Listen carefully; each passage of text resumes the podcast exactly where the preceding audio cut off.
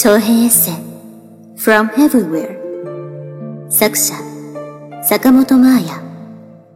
朗読初恋日語教学部レモン。それではお楽しみください。本当に何もかも偶然だった。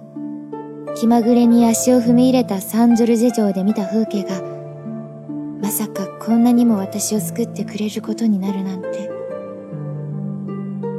なんだこの眺め。足がすくむほど高い。ありえない急斜面。見たこともない広大なパノラマ。城壁の上に立って両腕を広げるとまるで鳥になって飛んでいるみたいな気分。体から意識だけが飛び出して空中を旋回しているような。駅教会広場大通り橋。船、カフェのパラソル、トラムや車、歩く人、人、人。こうして見下ろす街は、街というより人間たちが時間をかけて大事に作り上げてきた大きく立派な巣という感じがした。丘の上から見渡してたら、懐かしくて泣きそうになった。忘れたかった思い出がきらめいて。頭の中でレメディーが聞こえてきた。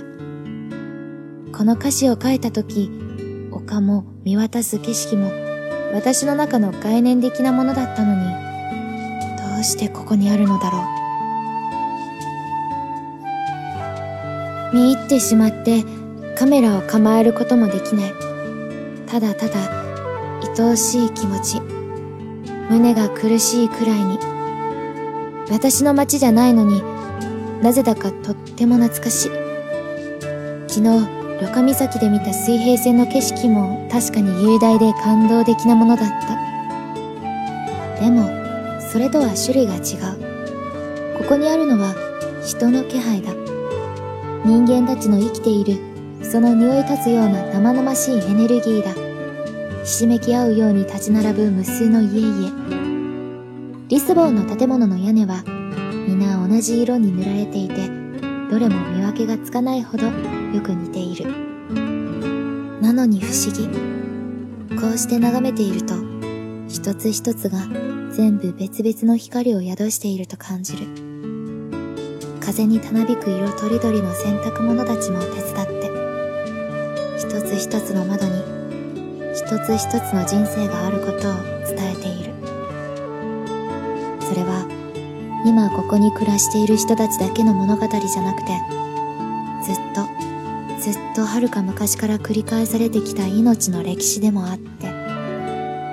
あ今朝私が座っていた路上広場の噴水もほらあそこにある。見える。小さいけどちゃんと見える。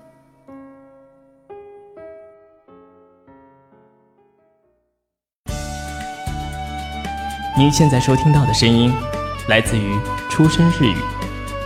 想了解更多日本资讯，学习日语知识，欢迎关注出生日语。初恋日語日本語との初恋